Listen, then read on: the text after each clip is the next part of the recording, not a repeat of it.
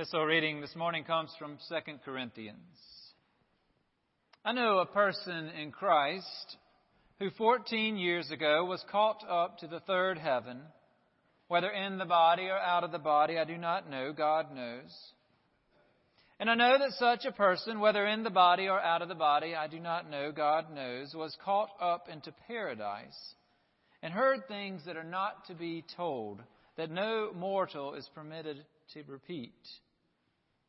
On behalf of such a one I will boast, but on my own behalf I will not boast, except of my weaknesses. But if I wish to boast, I will not be a fool, for I will be speaking the truth. But if I refrain from it, so that no one may think better of me than what is seen in me or heard from me, even considering the exceptional character of the revelations. Therefore, to keep me from being too elated, a thorn was given me in the flesh, a messenger of Satan to torment me, to keep me from being too elated. Three times I appealed to the Lord about this, that it would leave me. But he said to me, My grace is sufficient for you, for power is made perfect in weakness. So I will boast all the more gladly of my weaknesses so that the power of Christ may dwell in me. Therefore, I am content with weaknesses, insults, hardships, persecutions, and calamities for the sake of Christ. For whenever I am weak, then I am strong. The word of the Lord. Thanks be to God. A couple of things you need to know. First is that most scholars seem to agree that this mysterious person who was caught up into the third heaven, whether in the body or out of the body, only God knows, is Paul. That Paul is there talking about himself. Second, Paul was writing this way because for the entire previous page of the letter, he was contrasting himself, himself with those who were called the da da da da da da super apostles. And though, as Paul makes clear in this letter, he is loath to boast, he writes, I am not in the least inferior to these super apostles. Paul seemed to be having a good time with this letter.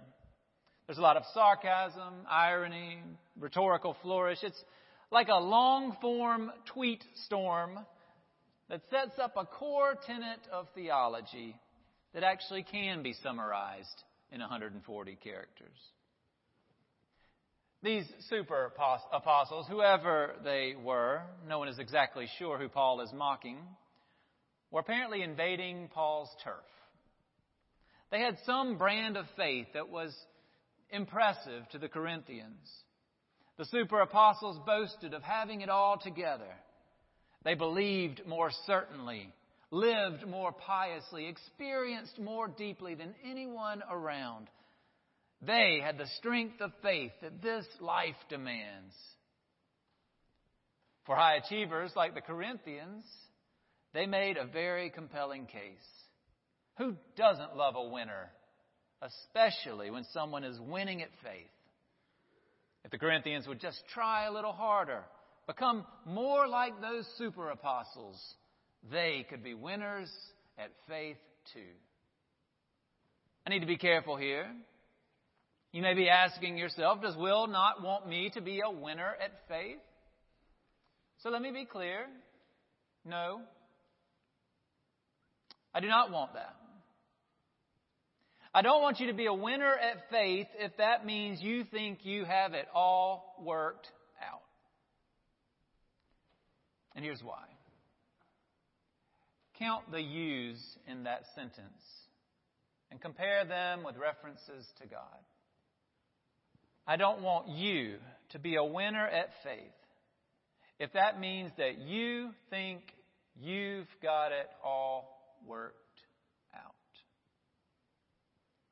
Because that's not being a winner at faith in God. That's winning at faith in self. Listen, I'm glad for you to have a healthy self confidence, but you also need to have a realistic one. The Christian church is not about believing in self. It's about believing in Jesus. You can grow in knowledge, the result of good teachers or good books or good discussion, all with the aid of the Holy Spirit.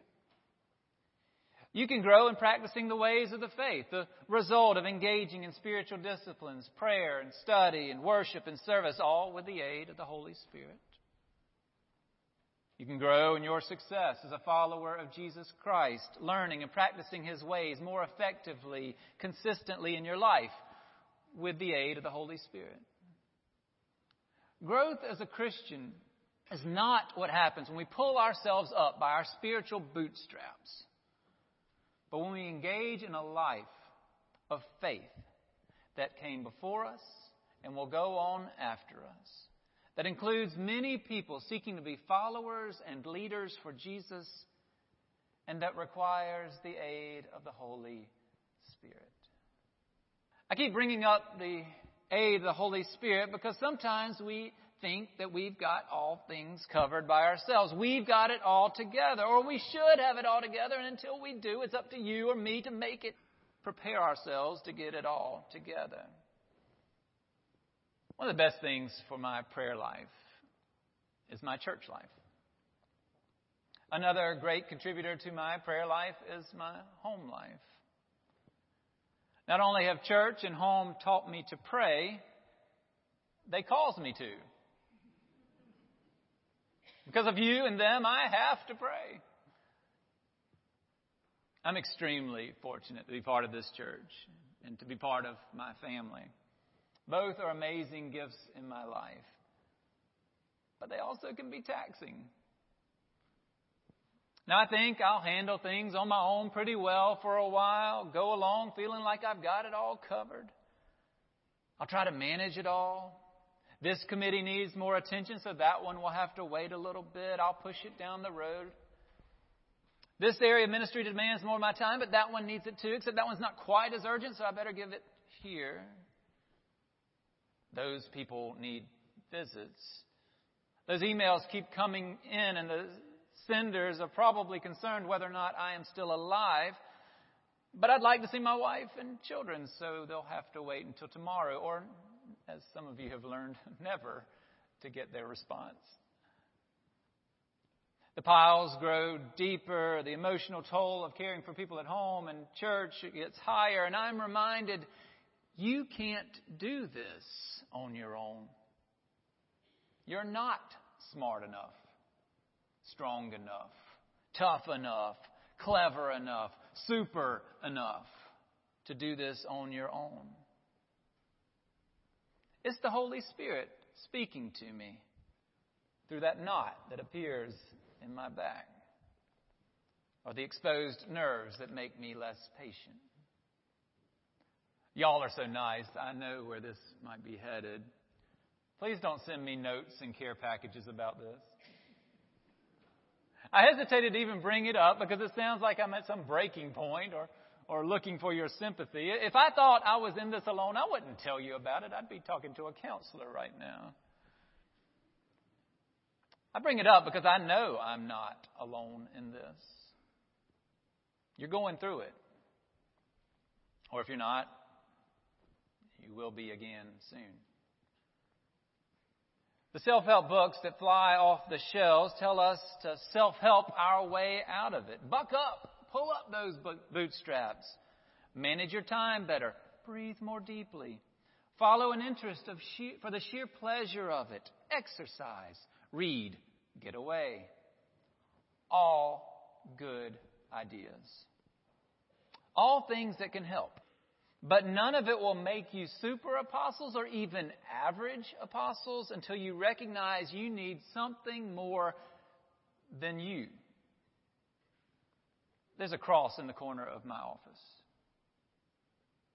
It's where I kneel when I finally admit to my weaknesses that I can't do it all on my own. The lie of the super apostles is one that we need to banish from our culture. It's that phrase, if you just If you just take whatever super advice they have for you, then you can fix your own problems. But, Mr. Super Apostle, you don't even know what problems I have. You haven't listened to me at all. You've talked about Jesus, but only from the standpoint of Him giving you the authority to tell me what I need so that I can become more like you. I can't get there from here. I'm too weak. And I'm not sure even that where you are is where I'm supposed to get. To which Paul says, Amen. Thank God you get it. St. Paul, for all his impressive attributes, a Hebrew, an Israelite, a descendant of Abraham, a minister of Christ with far greater labors, far more imprisonments, countless floggings, and often near death, not that he's one to boast. He says he struggled with the thorn in his flesh, and as he did, he heard from the Lord, My grace is sufficient for you, for power is made perfect in weakness.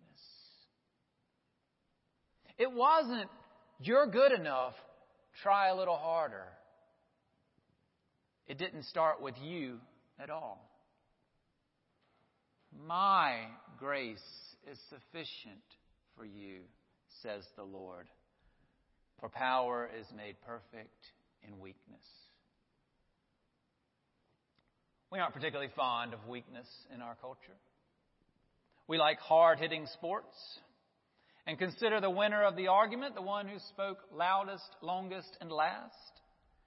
Weak is a pejorative term for us.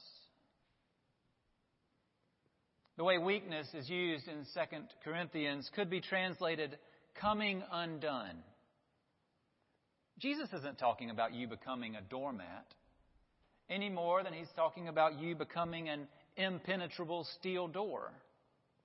He's talking about you coming undone, becoming open to Him so that He can come in. As long as you have to be the one who does it all, overcomes it all, then the focus will be on you. And you haven't left much room for Him. But when you say to the super apostles and to yourself, I can't do it on my own. I can't even do it with your guidance. I need more than what you have, whatever it is you think you have. I need Jesus to come in and work. I need Him to sustain me. I need Him to guide me. I need Him to give me peace and, and balance and wisdom and hope and, and to take care of that matter some other way because I can't fix it. And I can't get to it.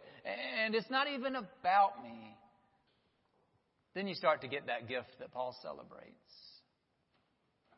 Whenever I am weak, Paul says, then I am strong.